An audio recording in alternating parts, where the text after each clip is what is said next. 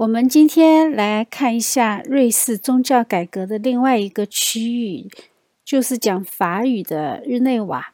上一节课我们介绍的是在德语区的慈运里啊，它是在苏黎世。我们上一节课呢已经介绍了瑞士的地形、它的政治制度、它的人文主义复兴的那个信仰状态。今天呢这部分内容我们就不再重复啊。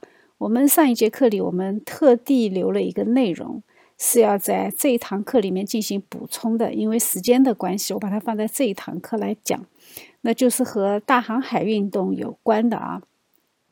这个事件呢，对欧洲的影响是巨大的，可以说连绵几个世纪，呃，甚至和我们的中国也是有一点关联的。这个就叫做价格革命。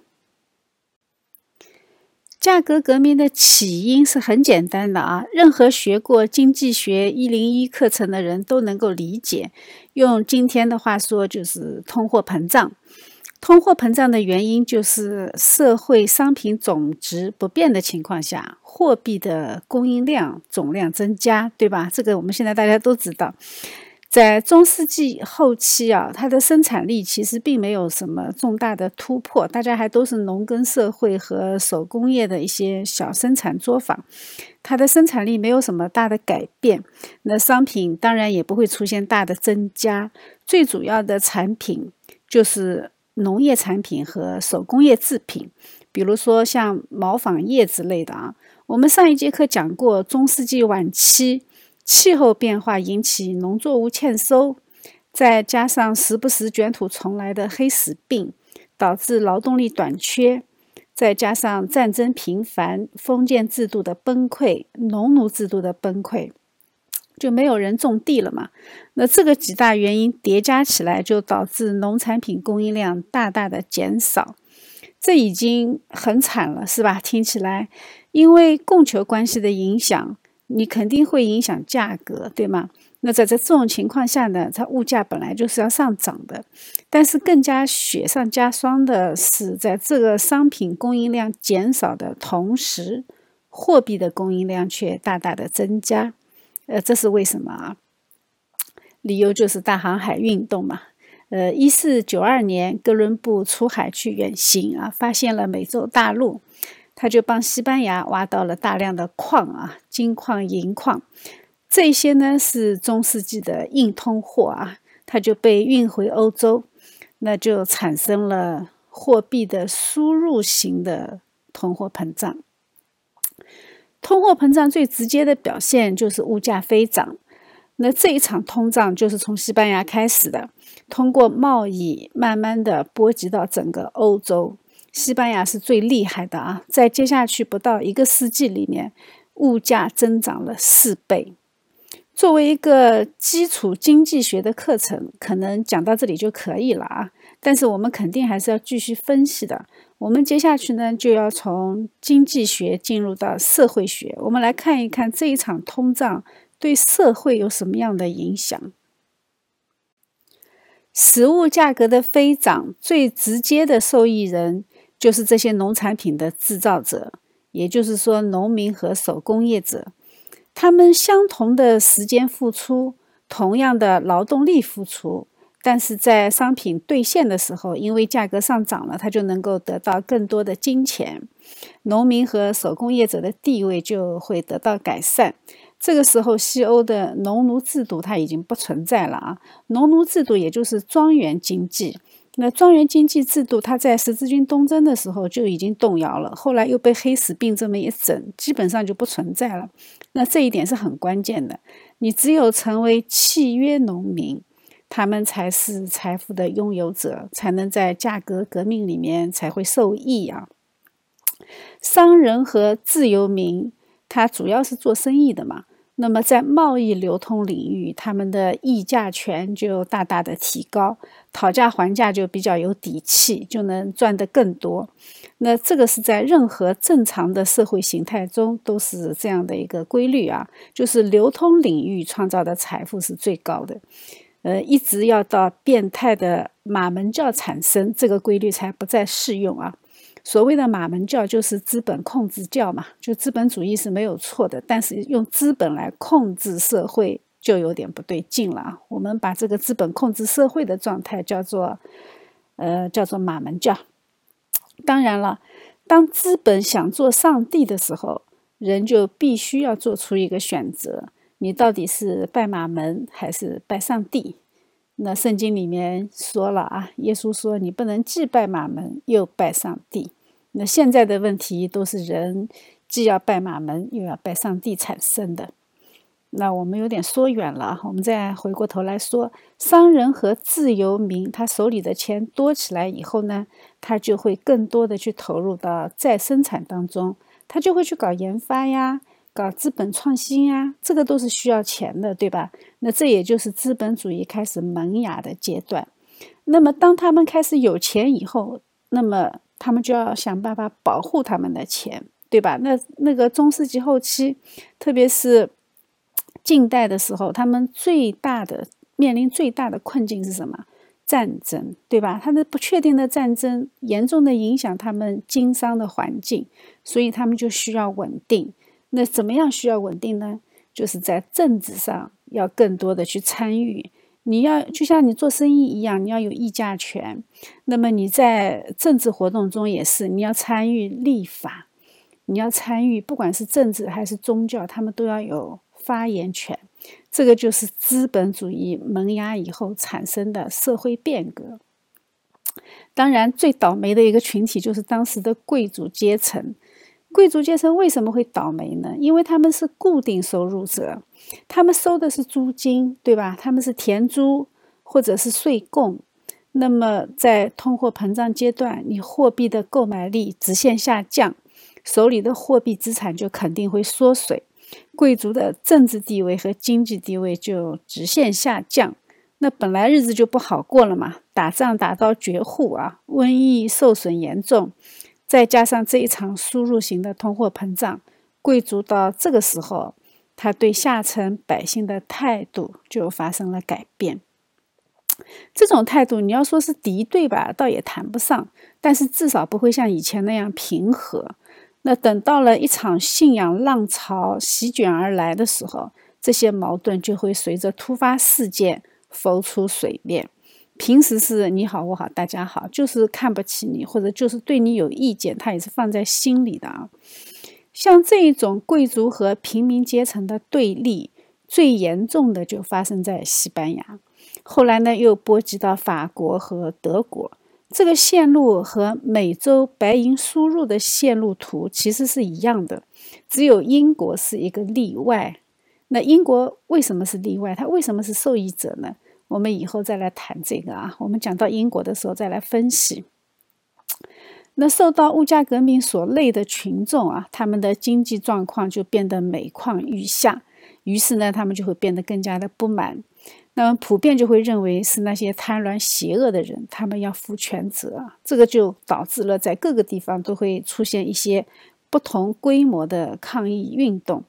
那包括呃，在德意志地区，就是路德派宗教，当时也有很多农民起义。那其实和一些物价革命有关。那农民嘛，他其实主要就是为了反对，但是这个起义的倡导者，恰恰就是在物价革命中受到损失的人。这个是物价革命近期的影响。说到远期的影响，那就更加广了啊！它直接扩展到奥斯曼帝国，扩展到印度，甚至也扩展到十八世纪的中国。鸦片战争也和这个有关啊！你这么多白银怎么办呢？那你为了防止在欧洲内部的通胀，你就想办法要把白银花到其他国家去，去购买商品。那最后就跟中国产生了一些贸易上的纠纷，呃，我们今天就不展开了啊，大家知道这个发展的链条就可以。这一场价格革命呢，就给我们前几节课的社会背景资料又加上了一个非常关键的拼图。社会的动荡最终是以经济的变化来体现的，钱是最直接的动机。也决定了他们的行为，也会成为他们的动力。因为自由民的兴起、财富的增加，再加上我们前几节课讲过的众多的一些其他的原因，那人文主义思潮在普通老百姓心里面催生出来那个权力的欲望，就叠加在一起。在原来的中世纪社会体系当中，人对阶层的顺服是超出我们现代人想象的啊。那个时候，一个人从来就没有什么渴望去超越自己所处的阶级。那人人都是一个集合的一份子，个体的人是很难在社会上生存的。我们前面讲过啊，他都必须是某一个群体的一份子。但是在这个时候就不一样了，他们就开始要求平等，要求权利。这就能为什么？哎，这个就很很能理解为什么中国那个商鞅他要给当权者出主意啊，就是千万不能让老百姓富裕，一有钱就不好统治了啊。这个时候呢，民众的财富增加，也导致他们信仰上的渴求啊。就是在当时的君王需要面对的很大的问题，就是老百姓的信仰觉醒。那新教思维一旦涌现的时候，人包括君王在内都是控制不住的。那这也就是为什么君王和教皇虽然在中世纪的历史里面，我们经常看到这两股势力是互相较劲的啊。但是在这个时候，基本上君王都站在教皇这一边，甚至包括法王啊，法王经常和教皇他们是死对头。那英王原来也是啊，后来是因为其他原因倒戈了。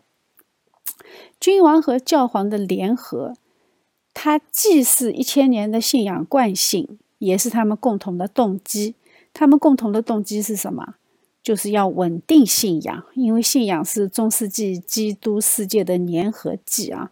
稳定信仰就是稳定社会，稳定社会就能压倒一切啊。这个在当时也是这样的思维模式，包括现在某些国家也是认为稳定压倒一切。人的想法其实是不太会改变的，在任何时候面对任何的困境，人想出来的唯一的解决方案就是什么？哎。就是稳定啊！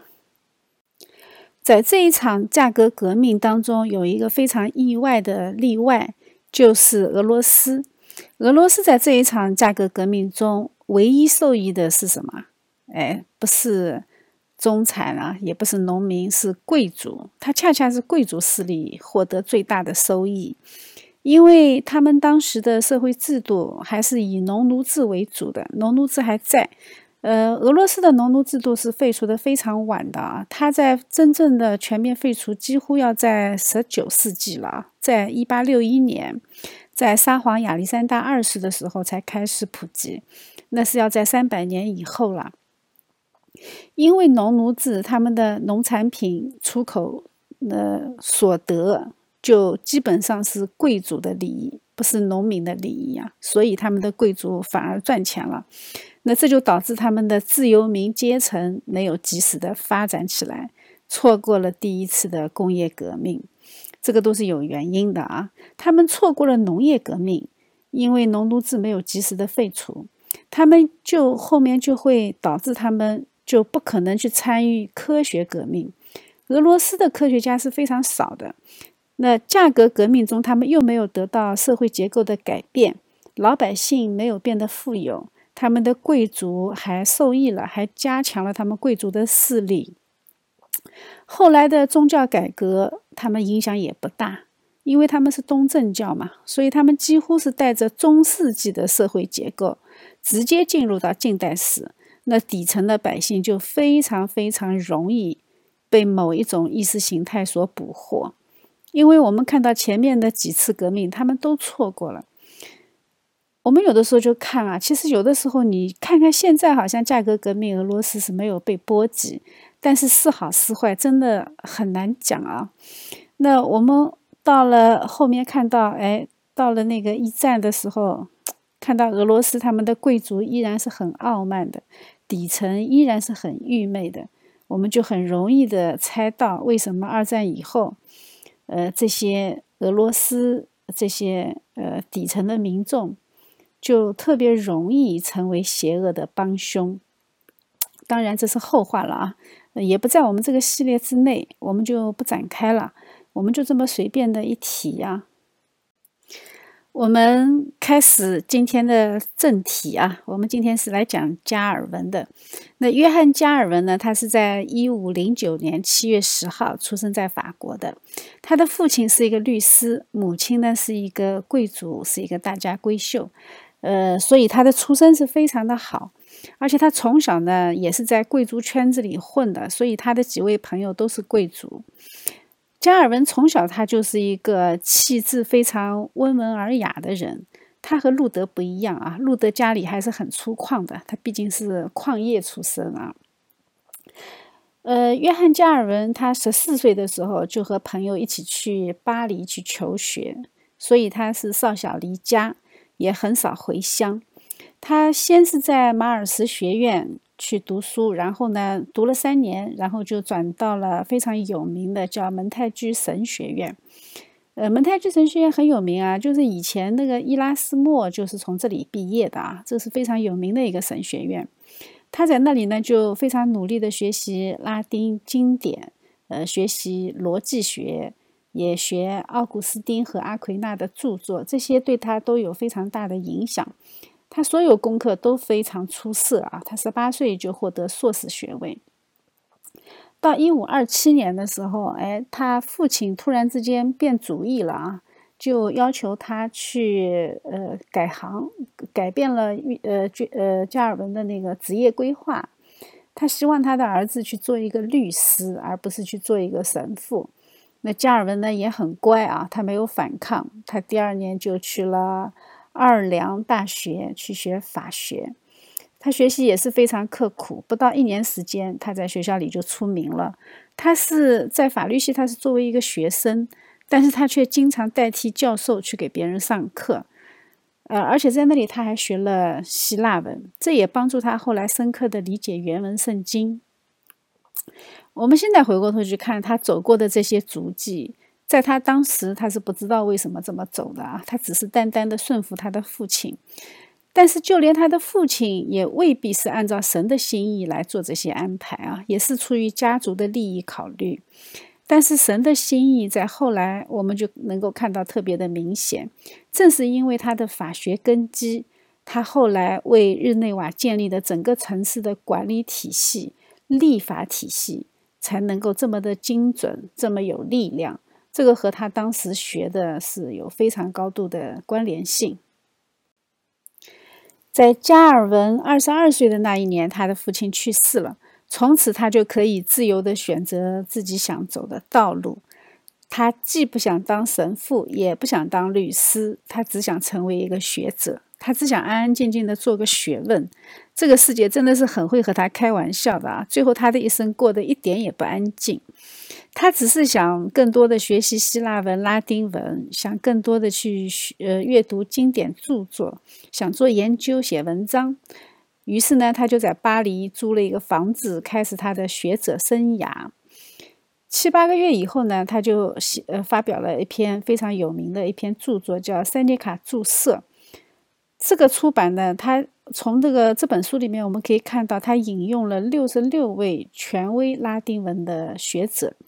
二十二位希腊文的作家，还有七位教父语录，但是只有不重要的地方引用了三处圣经，就说明在那个时候他的兴趣还在人文学者那里啊。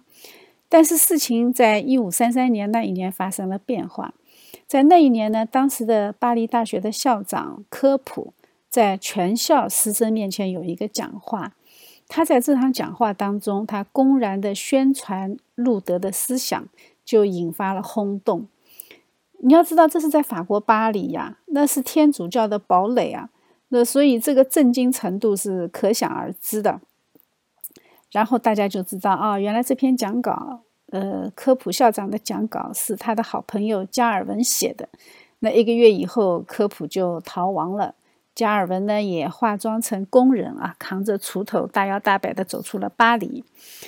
从这个时间点，我们能看出来，他这两年的信仰状况应该是发生了巨大的改变。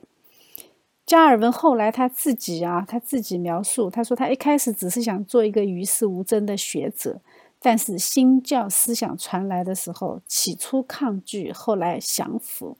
如同保罗看到大马士革之光。这是他后来自己的回忆啊。在流亡这一段时间里面，他不断的参加秘密集会，他非常熟练的躲避警察。但是无论他逃到哪里，哪里都会成为传播新教思想的学校。他其实天生就是一个牧师，也是天生的一个教师，别人都喜欢听他讲道啊。到一五三五年的时候呢，他来到巴塞尔，那个倒霉的巴黎大学校长科普也在巴塞尔啊。那在那里呢，他就发表了他的《基督教要义》啊这篇鸿篇巨著啊。第一版呢是发表于一五三六年。呃，与其说它是基督教教义的学习指导，你倒不如说它是一个法国新教烈士的信仰告白。他这个，他这个，呃，这本书里面，他一开始就包含了一封加尔文写给当时的法王弗朗西斯一世的一封信，说明当时法国的新教徒处于受迫害的那种实际的状况。呃，这个是不是让我们想到新约圣经里面的路加福音啊？他一开始也是写给提阿非罗大人的信。在这一本书里面，他就大量的引用圣经和教父的教导。他最最起初他只有六章，呃，在二十几年里面，他一版再版，一共版了四次啊。最终版是有八十章，有四卷。但他的核心思想从来就没有改变，他不断的进行补充。基督教要义最早是用拉丁文写的，后来在一五四一年呢，再用加尔文的母语法语重新又写了一次啊，呃，并且他在五九年、一五五九年和一五六零年分别以拉丁语和法语的形式再形成最终版。我们现在看到的是他最终版的译文。这一本书的写作方式也是向使徒们致敬的啊，它是按照使徒信经的顺序写的，从上帝开始，以上帝贯穿，最后以上帝结束。你从他的这卷书里面能够看到律师的严谨和作家的流畅，呃，反正有很多人用非常美好的词汇。去形容这一本书啊，可以说它是辉煌的、充满激情的、充满谦卑的，而且它也是充满恩典的。反正我看到很多很多人用非常美好的词汇去形容它，但是当你看完整本书的时候，你会发现这些词汇其实用的还都是太保守了啊。这本书的逻辑辨析的水平之高，可以说空前绝后啊，至今是没有人可以超越的。甚至没有人可以接近啊！难怪天主教说他是新教教皇。随着逼迫的局势进一步恶化，加尔文就再一次跑了啊！他又再一次出逃。他这一次呢是准备去呃斯特拉斯堡的。那斯特拉斯堡那个地方呢是一个法国的小城，那里在打仗，那他只好往南啊去绕行，打算去洛桑。那在赶路的路上呢，他就在日内瓦暂时住一晚上。日内瓦呢是属于今天瑞士区域十三个自由行政区之一。我们上一次看到过地图，它是在西南面啊。那今天的瑞士是以中立和和平闻名的，对吧？那当时不是啊，当时是那个地方自古盛产暴烈三民啊，是我们知道它是欧洲雇佣军最大的来源嘛，对吧？那那日内瓦呢？它又属于欧洲的要冲啊，它是属于法德意三国的交界处。那日内瓦是最早接触新教思想是信义宗，就是路德宗。那它是从一五二六年就开始的，当时的德国商人开始在日内瓦商界开始传播信义宗的改革思想。那在信仰新教的伯尔尼就是另外一个城邦啊，在伯尔尼的影响下呢，日内瓦就同意新教传教士到他们的市区里面来进行传教。后来呢，日内瓦在一五三二年改信新教以后呢，哎，当时的萨伏伊公爵就来攻打这一座城市。萨伏伊公爵就是后来的沙丁王国，他的后人后来统一了意大利啊，这个我们呃不展开。但是日内瓦人他当时决定是要抗争的啊，他要和那个萨呃萨夫伊公爵抗争到底，因为他们觉得宗教自由和政治自由是密不可分的，一荣俱荣，一损俱损。呃，他们之间激烈的战争我们就不再描述了啊。总之，在伯尔尼城邦的援助下。再加上当时的他们的猪队友法王也抄了公爵的后门，趁火打劫。这场战争最终是以日内瓦胜利告终的。我之所以要提到这一场战争，这是有原因的啊。我们等一下来说。这场战争是在一五三六年打胜的，就是在这一年的八月。那也有人说是在六月啊。那加尔文就来到了日内瓦，就他本来就是准备住一晚上就就赶路的。但是这一晚就永远改变了他和日内瓦的命运，因为他在这里遇到了上帝派来的法雷尔。这个法雷尔呢，是一个真正的大无畏的人。当时伊拉斯莫对他的评价是说：“我一生中从未见过这么勇敢的人。”可见啊，他是很勇猛的。当时宗教改革时期，当时瑞士的诸个城邦，它是可以各自选择信仰。当时的德语区伯尔尼呢，就改信了新教，并且他们差遣了会说法语的法雷尔去西南的法语区去宣教。那法雷尔呢，就这样到了日内瓦。他所到之处是雷厉风行的啊，他直接捣毁偶像，赶走神父。他说话呢也是非常的朴实，但是非常的有力量。那当时听到他宣教的人，可以立刻分为两部分啊，一一部分就立刻相信他，另外一部分就是疯狂的反对他。所以他经常被揍啊，但是他只要打不死，他就会带领不断的去带领人去归向新教。那当时是这样的，他因为是民主嘛，整个日内瓦它是以全民民主制的啊，它是自治的方式，就是我们所说的希腊的集体民主制。所以呢，他在新教成员增加到一定的数量之后，那他就会报告给伯尔尼，那伯尔尼议会就会写信给日内瓦的议会，要求展开新教和天主教的辩论。结束以后呢，由当地的全体人民来投票决定何去何从。我们到底应该是信新教还是天主教？它是这样的一个归正过程。那日内瓦呢，就是在法雷尔的带领下这样归正的。那我们知道，前面当公爵来打他们的时候，他城里面是很团结一致的，对吧？去和那个呃沙伊佛那个公爵去对打。但是当公爵退去以后，城里面原来的各种派别，他就开始抬头了。他主要是这个几种派别，一个就是归正以后的新教徒，还有一个就是不断的去。想想遵守原来的教义的天主教徒，还有就是一些反对外国势力的爱国者，他们觉得，哎呀，这个法瑞尔是是伯尔尼人啊，我们日内瓦要自己做主。那还有一些呢，就是呃那些自由派，无处不在的自由派啊。我们知道，其实当时的法雷尔他对这样的一个信仰状况。所有的这些民众的信仰状况，他其实在建造这方面，他是有点一筹莫展的。他是一个拓展者，但是他并不是一个建建设者，也不是一个组织者。他早就听说加尔文的很多恩赐，他也知道他熟悉法律，他是法学院的嘛，所以呢，他就觉得，哎，加尔文是一个很合适的人，他可以和议会交流，他也熟悉圣经。而且他从小不是和贵族一起生活嘛，所以他也知道那些贵族在想什么，所以他就觉得，哎，加尔文真的是一个很合适的人。那恰巧这个时候，加尔文来到日内瓦，那他就立刻出动啊，想去逼他留下来。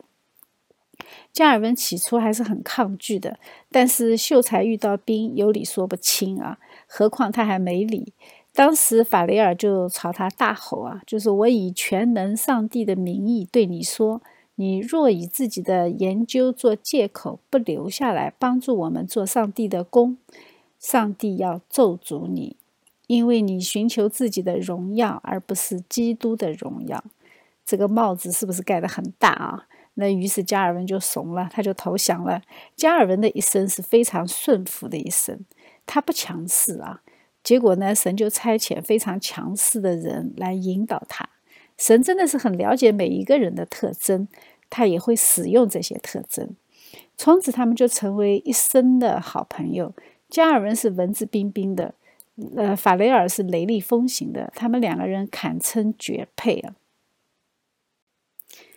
加尔文来到日内瓦以后呢，他建造教会的第一件事情就是要写下信仰告白。他这个告白呢，他要老百姓都清楚啊，他们宣誓要持守的福音信仰到底是什么？你到底信的是什么？你按照福音来生活，这个具体方式到底是什么？那他写的这个信仰告白，议会很快就通过了。那人民是按照次序来到教堂来宣誓持守。那战争之后，大家都很有信心啊，都觉得哎呀，新教真好啊，没有天主教那么多规矩啊，所以新教很不错。我们呃，我我们有必要来介绍一下呃当时的日内瓦的一些政治结构啊。当时的日内瓦和我们今天所知道的日内瓦是很不一样的。你想想看，它能出雇佣军的地方，对吧？穷山恶水出刁民啊，那还是有点猛的。日内瓦常见的生活方式是什么？就是酒馆常年爆满，醉汉招摇过市啊，赌场日夜不停，牌局不可开交，妓女是可以公然在大街上拉客的。城市广场就是一个巨大的舞池啊，大家那个时候就开始跳广场舞了。那就是这一群人，他们要发誓按照上帝的话语生活，这个是很难的，知道吗？当时宣誓加入日内瓦教会的人一共是一万两千人。那当时他的那个自治城邦，它是有一个特点的，它的特点就是多数人的意愿。因为他们要全民公投的嘛，要投票的嘛。那他的日内瓦的政治结构呢，我们要有必要介绍一下。它是呃有三级议会啊，小议会呢是由二十五位议员，那小议会的成员是由大议会选举的。那但是有核心的四位行政长官和财政大臣是例外啊，这几个不是选举的。那他还有一个大议会，大议会当时的大议会是两百个人。那这大议会怎么来呢？是由小议会推荐的，所以大家看到没有？它这个 circle 是闭合的啊。那但但是它还有一个第三层议会，第三层议会就是日内瓦全体成年男性公民。所以我们就能够明白，他所有的提案，他的信仰告白也好，他后来的管理规则也好，他必须由大议会同意。大议会提出以后，由小议会同意；小议会同意以后，还要三层议会，全体男性成年公民集体投票。所以，当时他整个通过是很容易的，花两个月就通过了。但是最后他实施起来，其实并没有那么容易。我们看到，其实当时的日内瓦，它真的活得一点也不像是一个新教的城市啊。当时的那种社会风气，简直堪称中世纪的索多玛，对吧？那加尔文和法雷尔他们两个人开始信仰实践的第一步，就是在一五三七年写了二十一章的信仰告白。他呢，打算是让日内瓦所有公民签署的啊。那那个时候是这样，如果你们拒绝签署，就等于被逐出教会了，就不属于教会群体，对吗？那如果你签了，你就要按照信仰的原则去生活。那我们就知道，那你这个信仰告白就直接把自己整成全民公敌了啊！这导致反对加尔文的人就快速的增加。在一五三八年的时候呢，日内瓦就选出了三位新的行政长官，他们都是反加尔文的。那这个导火线呢是关于教规的啊。那打仗是一回事情，打仗靠的是血气就可以了，对吗？但是你遵循信仰是需要靠圣灵的，靠肉体是绝对做不到的啊。日内瓦三民是知道的，他们知道自己做不到，他们也不想做到。于是呢，全民民主就在这个时候发挥作用了啊。他们就把法雷尔和加尔文就赶出了穆斯团，他们就被逐出日内瓦。那一天好像是一五三八年的四月二十五号，加尔文在这里一共待了二十个月。那大家就能明白我为什么在之前我要介绍一下这个城市为了信仰自由所付出的代价。这个就是想说明人性的不确定性。他们这么辛苦而得到的信仰自由，后来同样是这一帮人又把加尔文赶走了。加尔文后来就去了斯特拉斯堡。呃，其实加尔文一开始就去了巴塞尔，他本来是不想去斯特拉斯堡的。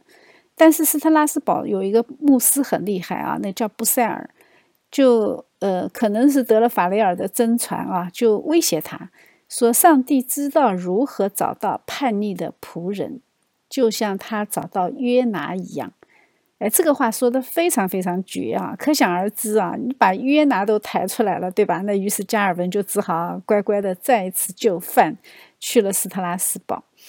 但是在斯特拉斯堡的三年，恰恰是加尔文一生中最美好的日子啊！那斯特拉斯堡当时是号称新教的安提亚啊，那个时候日内瓦可以叫索多玛嘛。当时斯特拉斯堡是信仰是非常兴旺的，新教的信仰很旺盛，而且它整个城市的氛围很祥和，文明安静，秩序井然，它就是很符合加尔文的理想的一个新教城市。他在这个城市呢，就服侍法国难民教会。在斯特拉斯堡期间，他反思自己在日内瓦服侍的经历，他就觉得，哎呀。是不是我们太过严厉了？他也在这段时间里不断的操练自己的性情，就更加不容易被激怒，更加能够去聆听。他给法雷尔写了封信啊，他在里面说：“他说我们愿意在上帝面前承认我们不够老练，我们被上帝管教是应当的。”所以他们也在不断的反省。这个时候，他就顺服本地的一些规矩，他不再去为了一些小事去争论了。呃，他说也不必把纪律定得那么严，免得搞得人人都谨小慎微。这个是他后来自己的总结。他也顺服当时的牧师，就是布塞尔的安排。他甚至愿意按照路德宗的敬拜程序去敬拜，因为他是反对路德宗的那个敬拜的顺序。但是他后来不再坚持了。他在这里呢，就完成了他基督教要义的拉丁文第二版，并且还自己把它翻译成法文。他的文笔是非常非常呃非常非常好的啊。他本身法文他就是母语嘛，那从此他就成为呃，就是后来的人啊，把他称为呃现代法语之父加尔文啊。我们知道那个路德是现代德语之父，哎，真的很奇怪啊。每一本圣经其实都塑造了。这个民族的民族语言。后来呢，那个按照当时城市的一个规定啊，就是一个人如果不加入某一个行会，你就不能成为本市的公民。那加尔文他就必须要加入一个行会嘛。那他后来加入的行业协会是什么？呃，你们想都想不到啊！他加入的行业协会不是牧师，也不是学者。而是裁缝协会，我们不得不说啊，也挺有幽默感的。他也在这段时间结了婚，呃，他的婚姻是蛮曲折的，好几次眼看要结婚了，后来又黄了。他每次给法雷尔写信都说他要结婚了，但是后来又没成功。不过后来神给了他一个非常非常好的妻子，满足他一切的择偶要求，呃，最后还加了一条，非常的。美丽啊，他太太可漂亮了。他的择偶条件很简单，他说只要朴实无华、富有耐心，不要过分挑剔，但是善于勤俭持家就可以了。因为牧师的收入不高的嘛。他说最好也愿意照顾我的健康。他的太太如果说要有缺点的话，唯一的缺点就是身体不太好啊。他们两个人的身体其实都非常的弱，加尔文本人身体就不好。他太太也一样啊，所以后来他太太早逝，对他的打击也是非常的大。后来呢，奥斯曼土耳其又打过来了啊！当时的皇帝，神圣罗马帝国的皇帝查理五世，为了对抗土耳其呢，他就安排了一场会议。这场会议的目的，他是要想让新教和天主教联合起来对付外邦。那当时呢，各个帮派呢都派出代表参加，加尔文呢也参加了，他代表的斯特拉斯堡啊。在会上呢，他就见到了路德的助手和接班人莫兰顿，两个人从此就建立了非常好的友谊，一直持续了二十四年。莫兰顿是和加尔文有点类似，也是一个温文尔雅的一个学者，非常的随和友善。但是太过友善，有的时候会妥协立场。他和路德也是刚好相反的性格。神把他们两个人放在一起，也是有他的美意的啊。就像神把法雷尔和加尔文放在一起一样，真的，他们的性格都是互补的。那穆兰顿呢是非常欣赏加尔文的，他亲眼见证过加尔文把一位天主教的神父驳得体无完肤啊。他就称他是那位真正的神学家，这个评价是非常的高。那就在这个会议开会的期间啊，就是沃尔姆斯会议期间，日内瓦的四位行政长官就出事了啊。一个是因为叛国罪被绞死了，另外一个在逃跑的时候呢，从城墙跳下去摔死了，另外两个也都跑了。他们这个。他们的罪名是叛国罪啊，因为他们曾经策划把日内瓦交给伯尔尼，呃，结果这个事情后来不知道怎么着就败露了。当这场混乱尘埃落定以后，日内瓦就写信邀请加尔文回去啊。他在信上的那个议会公章刻着日内瓦的一句话，叫“黑暗之后有光明”啊，就把这个这封信送到了。沃尔姆斯的帝国会议现场送给了加尔文。那加尔文读完信，当场就就哭了啊！因为因为是他看到这封信，是想邀请他重新回到日内瓦，他把多年的委屈就就释放出来了。虽然在这封信里面，他们承诺要要遵守加尔文的教导，重新规划日内瓦的宗教和世俗生活。但是加尔文当时还是挺难受的。他本人他可能并不想回去，他请斯特拉斯堡的同伴帮助他做决定，怎么样才能对福音最有益？那其实斯特拉斯堡议会是不愿意他去的，因为他们也很需要他。呃，但是最后他们也很大度啊，就愿意让加尔文做出对基督最荣耀、最有利的事情。其实按照人性，加尔文本人他也不愿意回去。他曾经说过，他在那里一天要死一千次啊！但是他真的后来也是呃顺服上帝的带领。后来他回到日内瓦以后，他的第一次讲道再也没有提起这一次三年的分别，他就不动声色的啊，就接着三年前离开时的那一句经文继续往下讲。那切换成我们可能就没就没这么容易啊！换成我们的话，可能会先发表一下获奖感言，呃，感谢 MV，感谢 CCTV，对吧？那你看，这人家加尔文就像没事，就像什么事情都没发生一样，直接接着上一节课的内容继续讲下去，一点废话都没有啊！那人格的坚定，信仰的纯正，可能就是这个样子。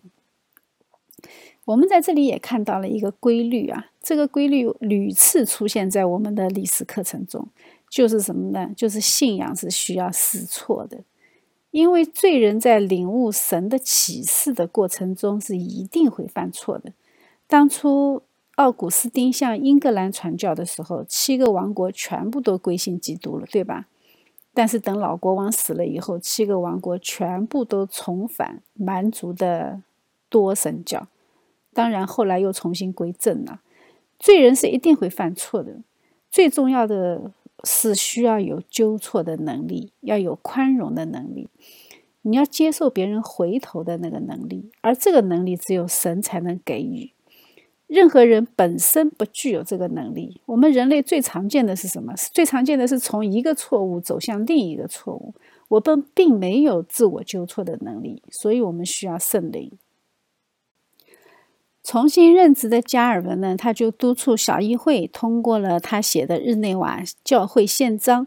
这个宪章从此就成为全世界改革综合长老会的教会章程蓝本啊。这个宪章全面体现了他的神学思想和他的教会观，并且以日内瓦为基础开始他的信仰实践。这个宪章里面，他对教会的体制和运转管理都有比较详细的规定啊。比如说，他就提出了四种圣职，就是牧师、教师、长老和执事。他在圣餐问题上也比上一次稍微有一点缓和。关于这个宪章，我们不展开讨论了啊。我们看看现在的改革中长老会的管理体制，基本上就是这个样子。不过，任何教义要通过是很容易的，但是执行起来很难啊。这个宪章通过花了两个月，后来的落实整整花了十四年。当然，他还有呃改革了一系列的一些民法法令和教会法令，他也重塑了日内瓦的政治管理机构，包括总委员会，包括两百人委员会和六十人委员会啊。呃，他也成立了一个牧师叫牧师长老会啊，就是处理宗教事务的。他的工作是很辛苦的啊，他每天五点钟起床，那如果生病不能上班，他就只能在家里看书。他每周要讲到五次神学课三次，每周四要主持一次长老会传道人查经，那还要探访病人、犯人和会众。他还不停的要写信、写书、写小册子，还要写福音单章，还要写论文。他还要整理编辑当地城市的法律，还要主持各种婚丧喜礼。还要不断的接待来访的各国的客人。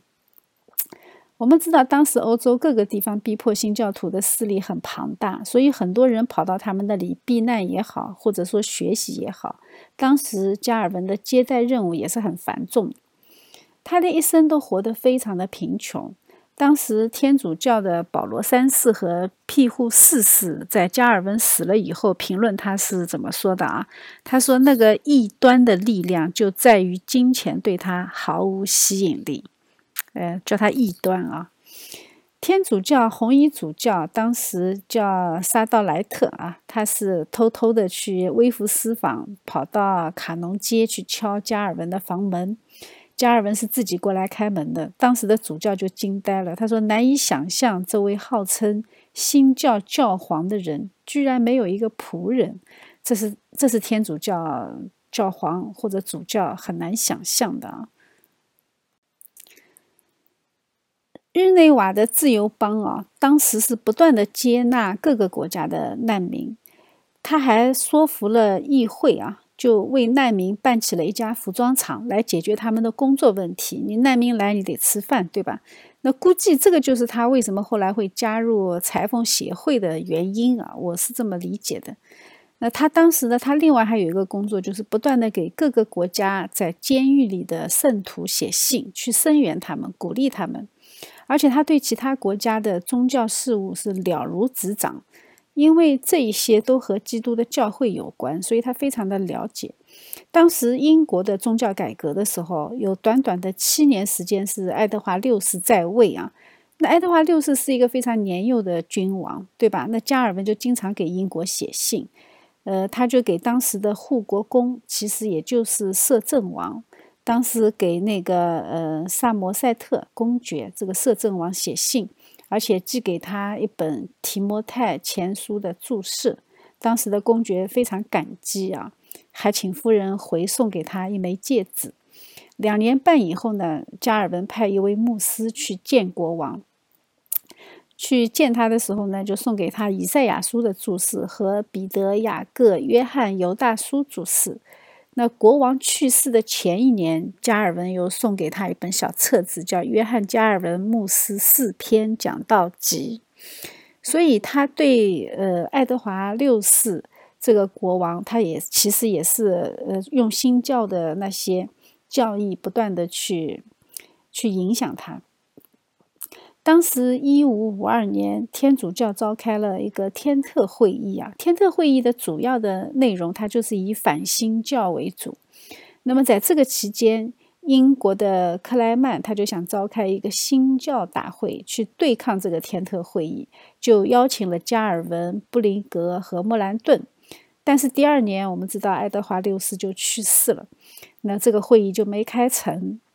接着，我们就看到爱德华六世接替他的是谁？是亨利八世的女儿长公主玛丽啊，就是后来被叫血腥玛丽的。那克莱曼呢，就是在血腥玛丽统治期间被火刑烧死的。这部分内容，我们以后放到英国宗教改革的时候再来讲。那当时在日内瓦的城市里面。宗教改革不仅仅是一个宪章，它也是一个实实在在的行动。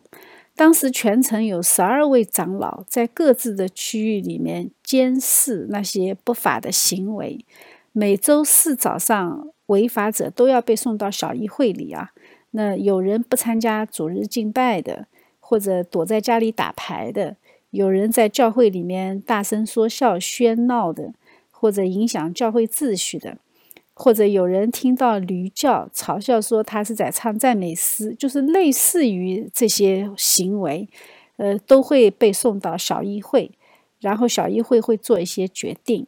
那这些人呢，如果罪名成立，他们就要被赶到城外去过三个月啊。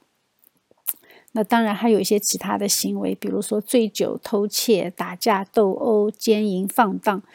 真的是所有的这些曾经在索多玛发生的那些事情，慢慢慢慢的都在被改造，改造成上帝之城。对照这些行为标准啊，我们看一看现在我们是不是挺难堪的啊？那我估计是第一个要被赶到城外去荒野求生三个月的啊，很汗颜。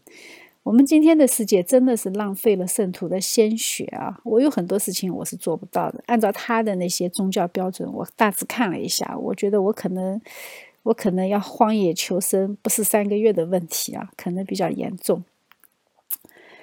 呃，anyway，我们看到他，呃，后来啊，后来到一五五零年开始啊，法国就开始宗教战争了，对吧？那法国宗教战争里面失利的一些。新教徒就开始不断的逃到日内瓦，这日内瓦在那段时间人口翻了一番啊，这个就为城市的发展注入新的活力。那这些人包括商人、银行家和工匠，这个就带来他们的资产和外国的一些贸易关系，激发了日内瓦商业的快速发展。我们知道日内瓦后来为什么会成为，呃。银行啊，最有名的是银行，还有他们的钟表。那其实很多的工匠都是那个时候涌入的。到了十七世纪的时候，更多的胡格诺派就搬到了日内瓦，在当地就建立了很多重要的公司。我们看到有很多很重要的公司，当时的创立者其实就是那些胡格诺派的信徒。呃，法国其实它后来为什么会爆发法国大革命，和它流失了大量的中产有关系啊。他们失去了那些资本主义萌芽阶段需要的雇主，这一点真的是法国损失非常惨重的。加尔文他还创立了日内瓦大学，这个是世界上第一所新教大学。它的正门上方用三种文字刻着三排字啊，用希伯来语刻着“敬畏耶和华是知识的开端”，用希腊文刻着“上帝使基督成为我们的智慧”，然后用拉丁文刻着“唯独从上头来的智慧，先是清洁，后是和平，满有怜悯”。这个是雅各书里的啊。据说那个英国的诺克斯就是在这里学习了三年，他也成为日内瓦的公民。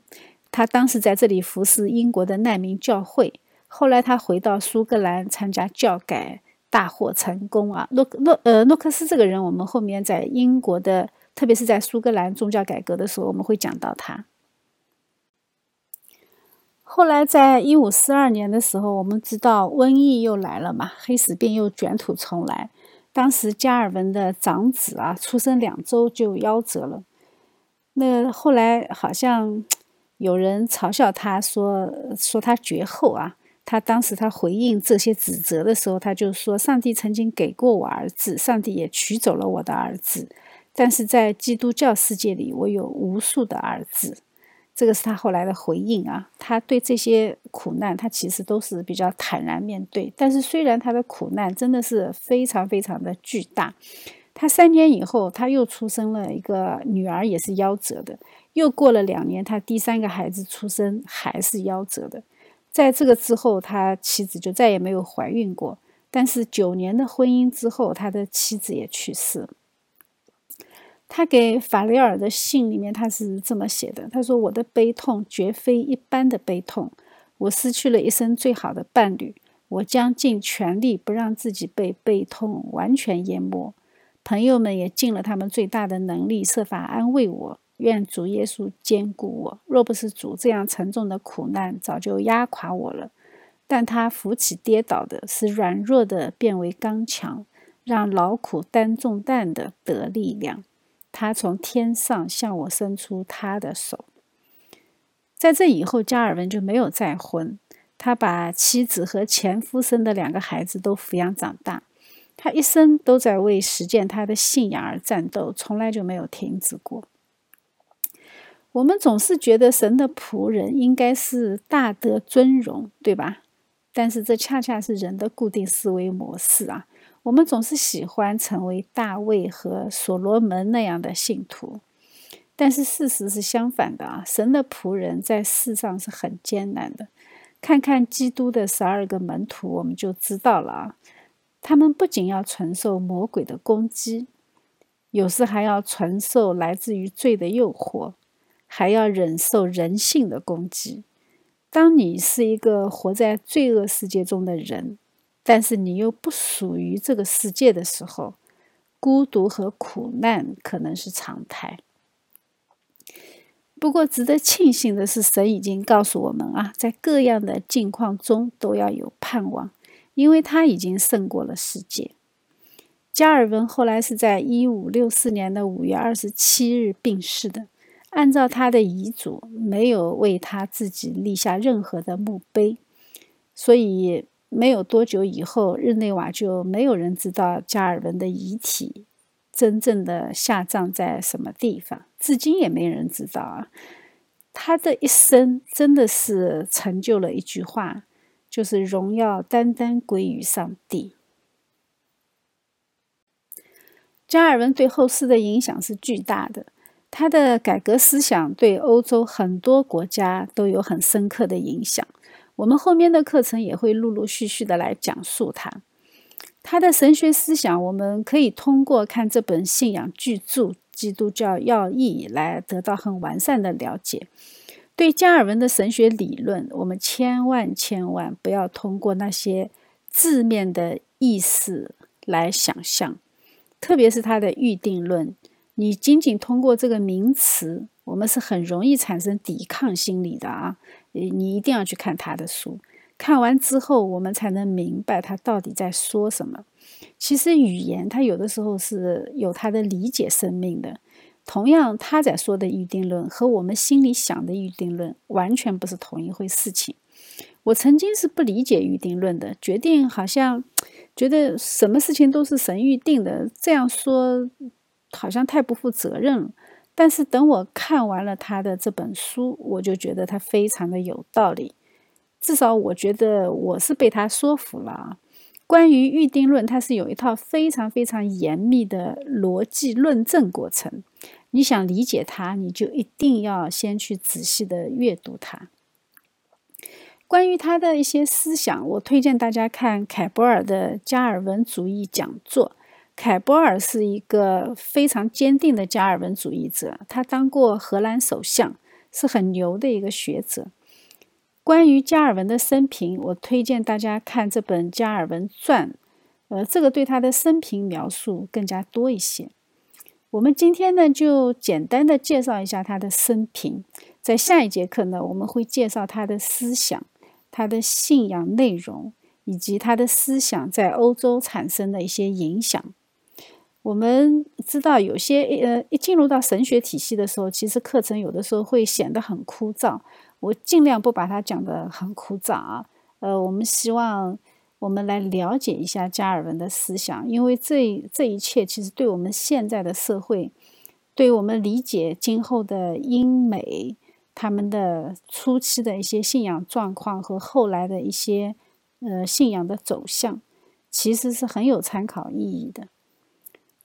愿圣灵继续的带领我们。